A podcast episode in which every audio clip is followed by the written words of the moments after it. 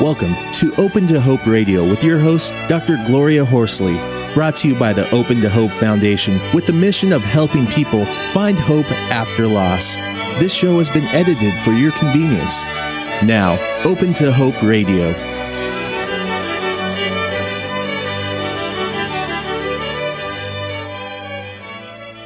Hello, I'm Dr. Gloria Horsley. Welcome to Healing the Grieving Heart. Our topic today is making sense of loss, synchronicity. Before I introduce my guest, I'd like to talk a bit about synchronicity.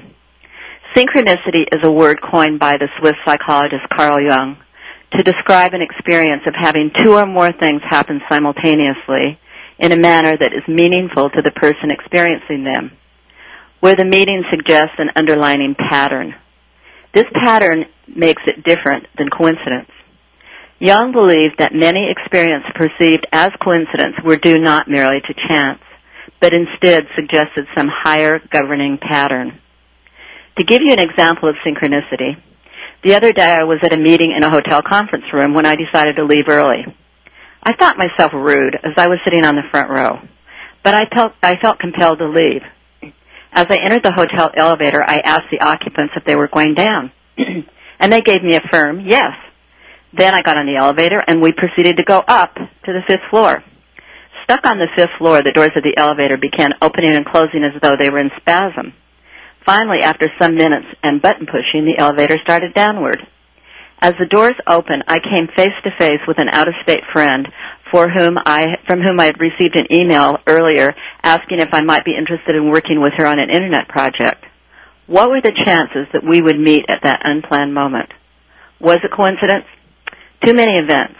I, like Jung, would call Jung would call it synchronicity or a higher governing pattern. Today our topic is making sense of loss, synchronicity, and I'm pleased to welcome as my guest Dr. David B. Morrell, New York Times bestselling author of 28 books, including his award-winning First Blood, which introduced the world to John Rambo. Dr. Morrell has more than 18 million copies of his book in print, including his most recent book, Creepers. He holds a PhD in American Literature from Pennsylvania State University and has taught in the English department at the University of Iowa.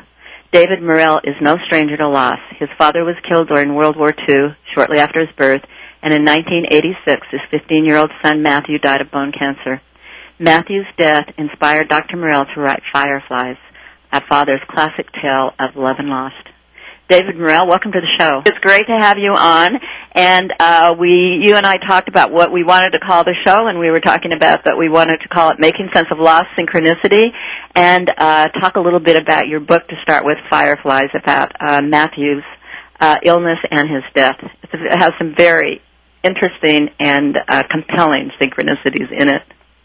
Um, well, it certainly changed my life a lot. Uh, just just for a little background, uh, my son Matthew um, was uh, 15 when he came home one afternoon from school with a terrible pain in the, on his right side, and we uh, it was really really bad. He was bent over, and we immediately took him to our family doctor. And at that time, um, there were some severe chest colds and other kinds of things flying around that it caused a lot of young people to be coming in with pains in their chest and he diagnosed it uh, in that fashion and prescribed antibiotics um, because uh, as as we discussed it later he was looking for a horse not a zebra uh, mm. which is a familiar way that uh, physicians talk about unusual diseases and uh, the disease uh, appeared to get better and uh, the pain and then it became worse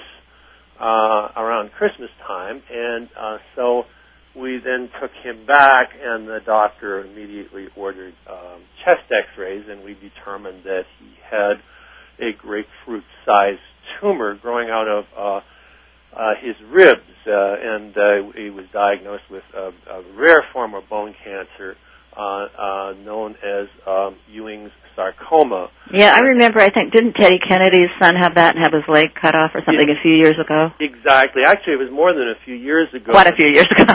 yeah, I'm we, dating myself. we, I was going to say we date ourselves. Yes, uh, the the disease tends to hit um, young people as they go through puberty, as the as the you know the DNA begins, I don't know if that's correct, but you know, as, as our body begins changing and going into a new phase, and um, it's always been my feeling that it isn't environmentally controlled or, or, or anything like that, but that, you know, some, some uh, fault uh, in the body's uh, evolution uh, mechanism uh, wasn't uh, in place properly, and cells begin growing uh, abnormally when a, a person reaches a certain age. And uh, usually the disease hits an extremity like an arm or a leg, and then at that point amputation is the right. is the preferred thing with uh, some um, with chemotherapy. But Matthews was in his ribs, and so they they went through a big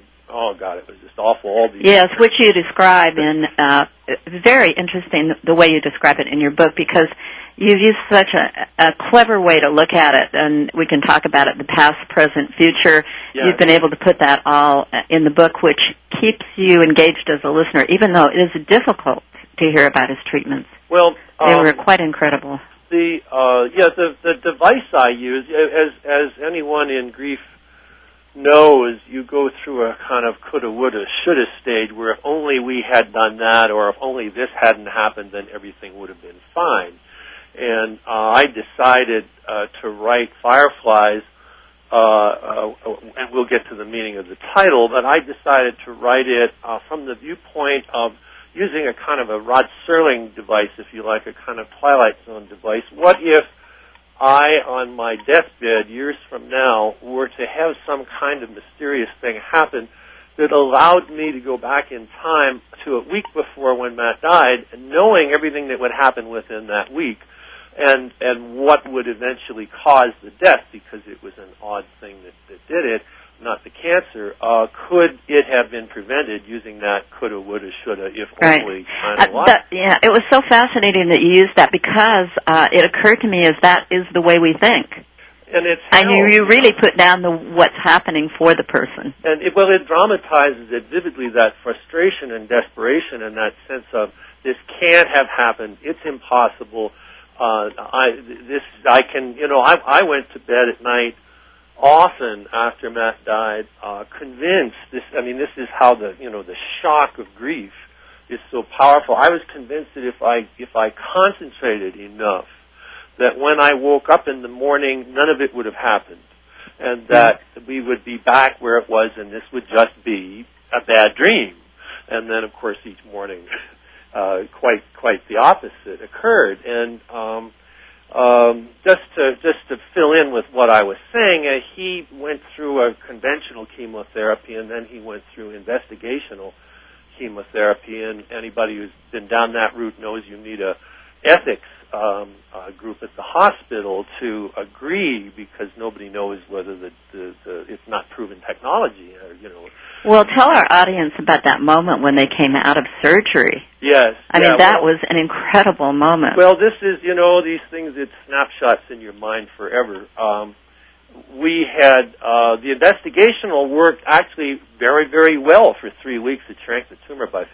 And boy, were we elated. And this is, you know, the roller coaster of cancer and the emotions up, down, up, down. And, and so there we were thinking, hey, we're in great shape. And they gave him another round of the chemotherapy. And, and, not and you know anytime you hear the word resistant you know Right. you start to say oh boy and and that's when I began hearing it because not only did that investigational chemotherapy not work um, but in fact the tumor adjusted almost immediately and grew back within three weeks to its original size at which point they said we need to operate. And um, so it was uh, hurriedly scheduled and we sat waiting and I'll never forget because it was a waiting room where the television was on, and and the uh, Iran Contra hearings were were occurring on that day, and they were interviewing uh, Colonel North, and and then suddenly they, much sooner than we were told to expect, we were asked to go to a private waiting area, and I thought, my God, he died, and and not the case. What had happened is when they had opened him, they discovered that the cancer was far more spread than was possible, and we were given uh, on the spot. We had two choices: uh, either say, "All right, this is it, we're done," sew him back up, and he'll be dead in a month, uh, and or um, take as much of the cancer as you can, sew him back up, and then put him into the bone marrow transplant ward, where his chances would not be good, uh, but at least uh, it would be better than the other uh, the other course. And so we were looking at certain death with some quality of life briefly, or um, the, the, the, the continued radical surgery and then all this in the bone marrow transplant ward, and a slim chance. And we had, uh, you know, seconds to make the choice. Yeah, that was incredible. And when you read it in the book, uh, Fireflies, it's just, you know, you just can't imagine somebody put in that position. Yeah, well, that's, you know, as real as life gets, I, I suppose. And so uh, we chose uh, to, to that Matt would get further treatment. Mm-hmm. And so they did the radical surgery in which most of his right side was removed, um, the ribs and what have you. And then he, uh, this, you know, the big moment there was uh, he realized how how what how slim his chances were, and that even with the bone marrow transplant, it probably was. I didn't say this. The doctor said this to him and Matt burst out crying and said, "But no one will remember me." Yeah. And that's when I decided, however this worked out, I would, you know, write Fireflies. But um, just to, you know, you decided at that moment that you would. You knew that. Yes, I. Well, you know, in a writer, being a writer, you write. You know, it just comes out and. And um, Matt, unlike say a blood disease where you cannot be a self donor for a bone marrow, um, Matt's my, my blood was fine. It was a, a different type of cancer he had, so he could be a self donor, which made it pretty efficient. And you get bone get bone marrow by, in this case, uh, a, a needle is injected into the a big one is injected into the hip bones, and bone marrow from the center of the bone is sucked out, and it looks just like blood. Uh-huh. Uh, and usually they take two sacks as a um, you know as a precaution, and these are frozen immediately with some preservatives. Going into a little bit more detail on the bone marrow because a lot of people don't know how that works, and it sounds so mysterious. But you know, it's a, it's a, a, a there's some discomfort involved, and and as yes. I said, they use a they use a fairly heavy gauge needle to get what looks like blood out of the inside of the hip bone and and freeze it and uh so uh, the whole idea behind a, a, bone marrow transplant is that you are the patient. God help uh, them. It, it, it, the patient is given uh, a virtually lethal dose of chemotherapy, far okay. more than the person would normally be able to. Well, they always say they can cure cancer. They just kill the patient. Yeah, that's the thing, you know. Mm-hmm. And and he got, boy, he just got overwhelmed, uh, and it makes you so sick, you know. And then. Yeah directly after the chemotherapy, not I won't say directly. Uh, there's a there's a there's a,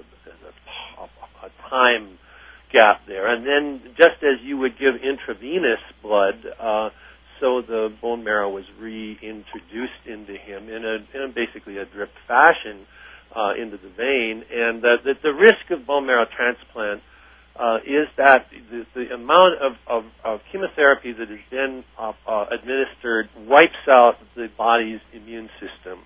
Right. Uh, and so basically you're in isolation and you're sort of waiting for your blood counts to rise and become healthy again uh, so that you could combat, um, you know, infection. God help you if you were to get it. Right. Uh, a cold, for example, would be lethal. But in this case, Matt was doing well. He was doing well, and then one afternoon we were talking to him. The nurse came in and did a blood pressure check and said his blood pressure is down to like 80 over 40, and which is not good. Right, and no. uh, normal being 120 over 80, and they they, they basically he crashed and what he what he had developed was staph and strep uh, um, uh, bacteria, which multiplied out of control, and we have them all over us. And basically, uh, he, it was six days later, seven days later, he died not from cancer, but from a heart attack uh, because his uh, veins were totally clogged with the sepsis um, bacteria that, as they as he was given um, as he was given um, antibiotic, you know, antibiotics and the, the, the dead these dead creatures inside. You know, basically his his his uh, veins became clogged and Right. and, And that. he- it was yeah. it was just awful. And, Yeah, you terrible. know, It must have been a terrible six or seven days. Hoping well, that it was, rally. and then and- I crashed. You know, then I suddenly developed. Uh, I began having panic attacks like crazy, and you know, we actually have an email from somebody that asked you a question about that. yeah, well, it's something. You know, I still have. Yeah, let me ask you that. Let me read this email, and Let's you can it right respond to it. Yeah. Yeah, um, it's a Ben from Ohio, and he says, uh, Dr. Morrell, I heard you speak at Compassionate Friends conference about your panic attacks. It was helpful to me as I was newly bereaved at the time and had experienced some of the same feelings. Are you still having the attacks, and if not, what have you done to stop them? I still have them on occasion. Yeah, um, let's let's get into this. I I think this is an immensely important thing to talk about. You know, do you want to do you want to finish about the synchronicity and the birds at the it- funeral and that kind of thing, or do you Uh, want to do the panic? Let's leap to that because Okay. you know here we are. Um, you know, basically, um, when um, we are under extreme stress, and let us remember that, you know, I have a I have a friend whose uh, husband died last uh, September, and uh, I was talking to her today, and she said, you know, I just don't feel right. You know, I feel like I'm in a fog, and I said to her, well, of course you're in shock. Right. you know, losing someone you love is is the equivalent of you know you're like in a massive accident. You're in shock, and and the body does things to us when we are in shock, and uh, we tend, for example, uh, to breathe too quickly, or we breathe uh, shallowly, uh, and our breathing gets off in one fashion or another.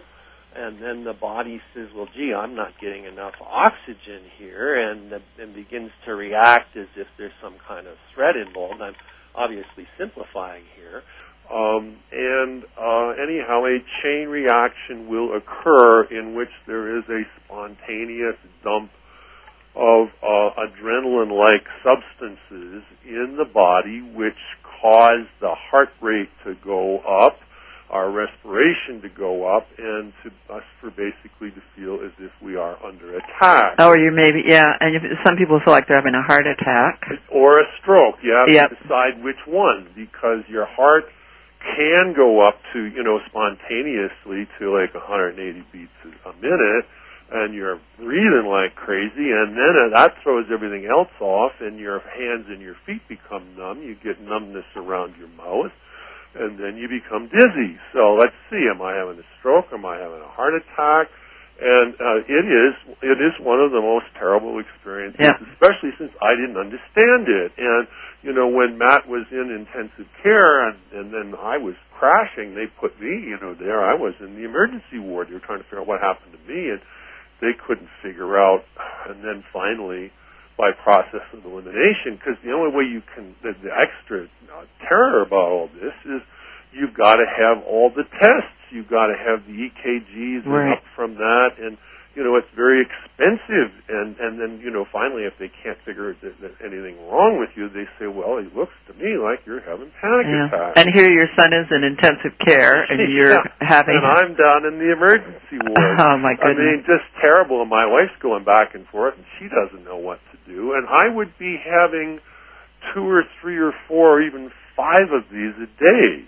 Wow. Uh, Yeah. And you know, you get to a point where you're nearly blacking out, and then of course you don't know what's going on, and as a consequence, the fear of the unknown begins to pile up. And I eventually, when all of this was done, wound up uh, seeing a psychiatrist once a week. And Now, uh, what would you suggest to somebody who maybe is newly bereaved and is having these now, just to recognize what they are, and Well, what would yes. you suggest? I mean, but of course, you know, again, this it's that issue of. I was reading the other day about some terrible thing that had happened to a family, and then on top of that, the you know the grandfather died from a heart attack. You know, I mean, you if you're Right. having serious chest pains, and chest pains go with panic attacks, and the dizziness does, Yeah. but so does it go with something far more serious. So. You know, if you begin Have to it checked out. you got to go to a doctor, Yeah. and then by process of elimination, they say, well, all right, you know, you basically, you're probably having these attacks. And what they'll usually do is, is, is recommend some kind of therapy, a, a psychiatrist, a psychologist. Um, What would you do at the moment, though? Did you have any tricks? Well, yeah, the most the, the best thing you can do uh, is get yourself a paper bag and put it over your Great. mouth and and and nose and breathe steadily. You don't want to start. You know, you got to be realize there's a breathing issue here. But if you breathe in and out steadily, the object is that you have an imbalance in the bloodstream, and what you want to do is get some carbon dioxide into the blood to help offset all these other things that are happening. It's all about, you know, the, I mean, it's just it's a kind of a chemistry set we're talking about, and and most people, if they breathe in and out calmly, uh, into a, a paper bag. I'm, I mean, you don't want to asphyxiate yourself. If you need to take a breath outside the bag, that's fine. But the object is to get a little bit of carbon dioxide, and gradually, you know, this will calm down. And and um, you know, uh, resting and lying down, and and also if you suspect that's what's happening, there are any number of really good books on the market about panic attacks, and in their lesser form, what are called anxiety attacks. Um, and uh, with anxiety, you know, you just kind of feel this odd, uh, you know, relentless nervous jitteriness. Right. Um, but whereas the panic attack, that's now you're dizzy, you think you're going to pass out, you've got chest pain. You know, it, it's helpful if you get yourself a, a, a book about anxiety disease or panic attacks and uh, I used to read them if when I was having, I'd pick Mm. up one of these books when I was having it, and I'd compare what was happening to me with what I was reading, and that helped a lot. It was sort of a reality check, assuming, Right. of course, that I'd already been to a physician. And I knew I didn't have real heart disease. Right. Uh, and uh, and uh, I eventually, um, with some counseling, and you know, um, a bio uh, uh, feedback. There are all kinds of you know fancy words for ways that you one can be taught to sort of come to terms with what is basically a, something's broken in in in the in the in our brains in terms of hormones that it's releasing and the brain sometimes dumps this stuff when there seems no logical reason to do it uh, and so um, the the answer is yes. On occasion, I still have them. Very seldom, uh, perhaps one a year. Um, and uh, basically, I you know as soon as I feel this, it, usually it comes because there's too much going on in my life. There's too many details. You know, too many editors and what have you uh, uh, wanting this and that from me, and I feel overwhelmed you know, and I tell my wife this, I feel overwhelmed, and she immediately knows that, you know, I'm heading in this direction, and she says, you know, I think it's time for you to take the day off, or, Mhm. you know, lie down, or, you know, just sort of decompress, and I find that to be very helpful, just to be aware that I can't control the universe, and Right. but if you think you can, you're going to get a panic attack. You know, right. so that that's the that's the simple answer. Okay, Ben, thanks a lot for your email, and uh, I think that's been very helpful. And uh, David, we were talking at break about um, the fact that um, after your son Matthew died, um, you have a fabulous story about synchronicity and um, doves. Is it doves? Yes, it's, Yeah. it's a dove, and as you noted in your introduction, uh, coming from the great psychologist Jung, this this term which suggests when you have a, a, a, a, um, a some synchronous events that occur, a, a, a simultaneous thing, which appear to be more than coincidence. where Too many of them to be too many. coincidence. And what happened to me, to my wife, to our family with uh, with um, with Matt is uh, he was cremated, uh, and um, part of that was I that, that cancer. You know, I just wanted. I just couldn't stand the thought of it sort of surviving, and um, we took Matt's urn to a mausoleum. There was a I, I'm Roman Catholic, and so we had a priest with us, and we had had the funeral, and then we went to the mausoleum, and there was a large group of us. I believe there were may have, may have been twelve of us, which in a certain way is an odd number given where I'm going with this. And um, I was carrying the urn and went into the to the to the mausoleum first with the the priest, and then the people were following, and the priest turned ashen and and and and stopped in his tracks and said, "I've heard of this happening. I just never thought it would happen to me, and I thought, what on earth is he talking about? Until I looked ahead and saw what he was what he was viewing. Um, there was a mourning dove inside the mausoleum in what amounted to a little chapel area, and it was flying around in circles. Uh, now, um, we can pause here to say, excuse me, there's no mystery about how a dove a bird, let us say, would get into a mausoleum. Somebody left the door open, or you know, mm-hmm. animals get into buildings sometimes. Uh, but it's the buildup of details that becomes interesting. Uh, he walked over and sat the the urn on a kind of a pedestal, and then began to bless the urn in preparation for putting it into a niche and you know, the bird. Uh, we got to think about how a bird would behave in, the, in this in this uh, circumstance. I mean, it's in there, it's trapped. It should have acted in a panicked fashion, right. but instead it flew over and landed on a windowsill close to us and watched us very calmly. Uh, and I had this eerie identification with it and uh, a, a kind of a little intuition inside me. I remember thinking this very vividly that when the priest is done with the final prayers, the bird will fly to us and land in the middle of the circle. Mm-hmm. And that is precisely what happened. Uh, and almost as if I had willed it to happen. Uh, and so there the dove is, and quite calmly standing in the middle of a circle of 12 people plus the priest. And my brother-in-law, who's uh, who you know, uh, let's get a job done kind of guy, started taking his coat off and said, "I'll trap the bird." Right. and I said, I said, no, that won't be necessary. The dove will allow me to pick it up. and so I walked into the circle. I mean, this is just so weird. I walked into the circle and the dove. Did you have a, a sense of peace and confidence oh, when you did that? Yes, it was overwhelming, and, and, and the sense that I knew everything that was going to happen. Right. Uh, and I, I, I, the, the dove remained perfectly calm, and I picked it up. And remember, you know, this animal should have been Panicking. terrified. Uh, and instead it was behaving quite calmly. I picked it up and I started outside and by then the drama of it had overcome me, and I said, I will now set Matthew free because that was the identification I was making. Right. And you had walked out with the dove on I your hand. Exactly. We I got outside with the dove in my hand. I mean, so it, it would even stay.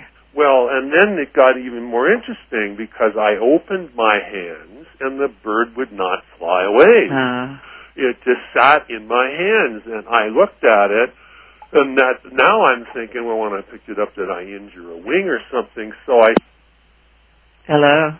Uh, we have uh, gotten a cutoff from Dr. Morrell, and he is telling us about an experience with his son, and I'm hoping that we will. I'm back again. Okay. so you know, I don't know why this. I think there may be something wrong with my phone, but. Uh, anyway, so the dove's in your hand. Yes, and I said, I hope I didn't hurt you.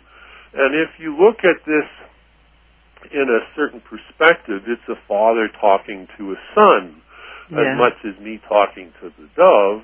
And it was at that point looking back at me. It looked back at me, uh-huh. and we made some intense eye contact. And then it turned around and flew directly up into the sky. Uh-huh. And um, it it was one of the most moving and overwhelming and uh, significant events that I've ever been a part of. And I I told the story in in Fireflies, and I told it to everybody, you know, I came in contact with, and then a strange thing began to happen. Uh, I I sent.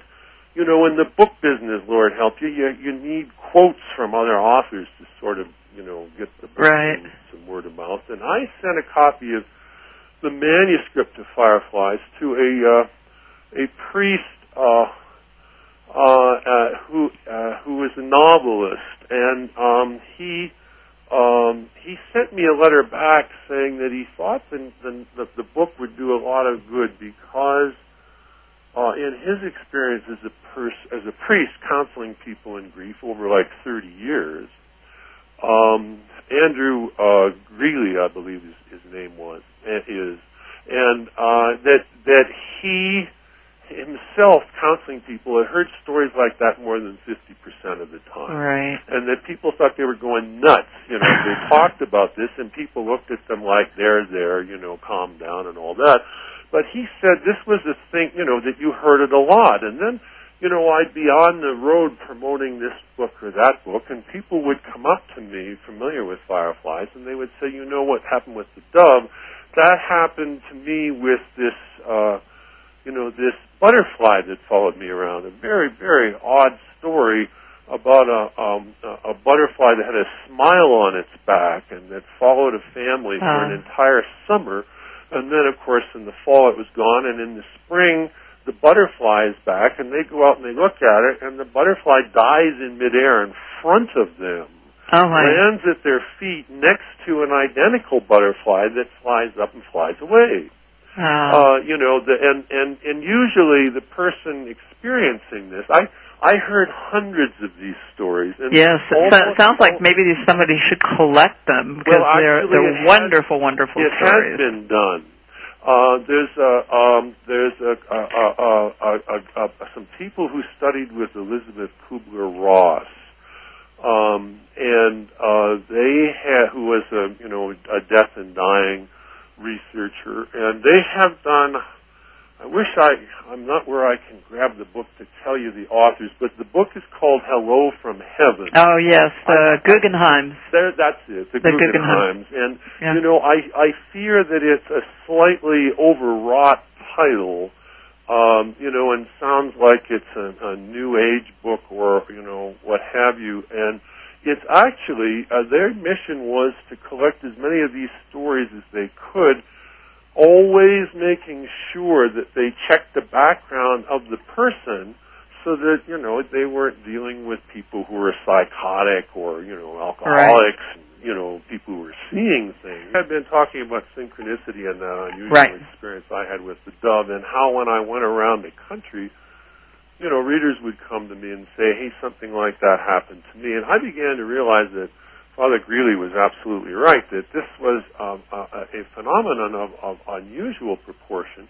Uh, and how to how to explain it? You know, I mean, it, the, the coincidences in some of these events are are extraordinary. And um, I, you know, do is it possible that we would have, you know, the mental strength to make these things happen? I I don't know. I I uh, I prefer to believe that there's a a spirit that can. I'm not talking necessarily about God in any conventional sense that we talk about, but that a life force of of sort of like Van Gogh when you read a watch a look at a Van Gogh painting. I it's sort of hard to talk about, but it's a it's a it's a common experience for many people, very powerful, and the and the message almost always is from the the dead child or a dead relative, what have you. I'm okay. Right. Uh, Yeah. it's always affirming and positive, and almost always occurs in that form. I'm okay, and uh, so um, you know, if uh, certainly in my the shock of my grief, um, the uh, that experience with the dove uh, gave me, uh, you know, some support. Uh, Mhm. Certainly when I absolutely needed it. Absolutely. Well, that's great, and I'm sure our listeners will love that story. And I'm and I'm sure many of them have had their uh, similar stories. um, as I told you, we have a couple of emails Mhm. I wanted to read to you, and Sure. one of them is from Wendy from Salt Lake City, Utah, and she says, um, "I work in an independent bookstore, and I'm always interested in what motivates authors and how their their work changes over time." I wondered if you think the death of your son has influenced your writing or taken you in a different direction. There's there's no question that it did. I, I uh, my father died in the Second World War, and I was raised essentially fatherless, even though I had a, had a stepfather who really didn't care for much for me. And and uh, certainly the secret of my life has been my searching out male authority figures who uh, I wanted to give me encouragement and and it is because of three of them um, who generously helped me that I, you know, was able to have the success I did. Uh, but if you look at my my novels up to um, when Matt died in the mid '80s, uh, you find if you look real closely, you you find a pattern of a young man searching for a father figure of some sort. I mean, you have to look close, but it's there. Uh-huh. And when uh, Matt died, uh, I had an abrupt disconnect. It's like I became, understandably, a different person. I had different, a whole different life experience. And I was fascinated to see, without really knowing it, I sort of saw it later, that looking at my later books, uh, that the pattern turned around and it was like the father looking for a son figure. Uh, Mhm. And uh, again, you know, you have to look closely, but certainly in my mind, I can see the pattern very clearly, and then I was following, you know, basically the dominant emotion I was feeling. So you, I'm looking at your books right now. The the Covenant of the Flame was that.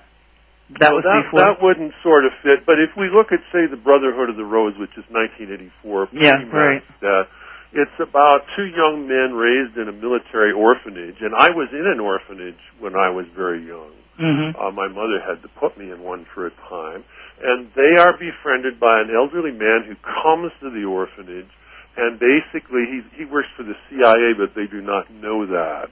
and basically, he from an early age makes them think of him as his, as the father, and tr- basically trains them to be his personal operatives.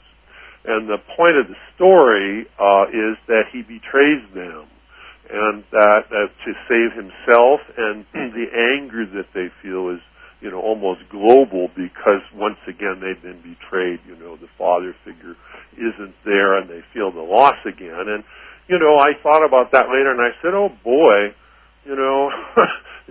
You could all those emotions from when I was a kid rising up, and then subsequent to Matt's death, I did, for example, a book called Desperate Measures, which is about um, an obituary writer, if you like, a, a, a person whose son has died from Ewing sarcoma.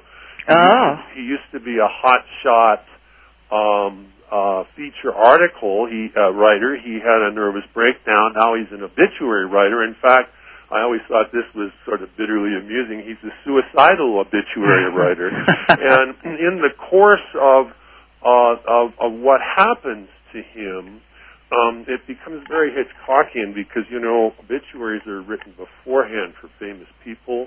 Mm, Uh, yes. And uh, and he writes an obituary about a man who's not yet dead, and uh, drags up information that causes the death of the man he's writing the obituary about, which I loved hmm and um because he's killed and in the course of the story our hero uses grief you know, it's just as a survival mechanism because people are shooting at him and he wants to die. Right. i mean he feels just terrible. And but at one point he you know he, they're shooting at him. He says well let him shoot you. And he says you know what? I want it to be my idea.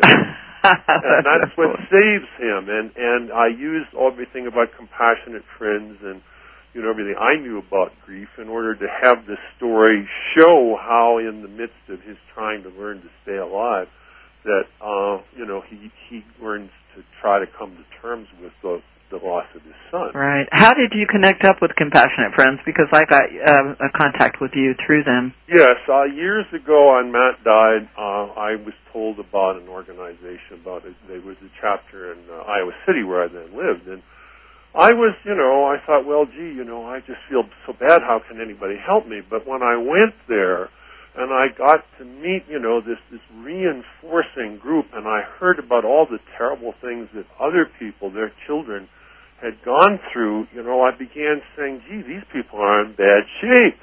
And and you know, and they're looking at me saying that guy's in bad shape. And so, you know, we all got together to sort of help one another. It's it's one of the greatest organizations I know of. It really helped my wife and I. Oh, that's great. You know, do you, uh, we're going to have to close the show in a minute. Do you have any last, I'm going to read you a real quick email because I think it's sweet. It's from Larry from Michigan and it said, I saw David Morrell was going to be on your show. I have enjoyed many of his books starting with First Blood in the 70s. I followed his career and was really taken back when his son died six months after my daughter Jane.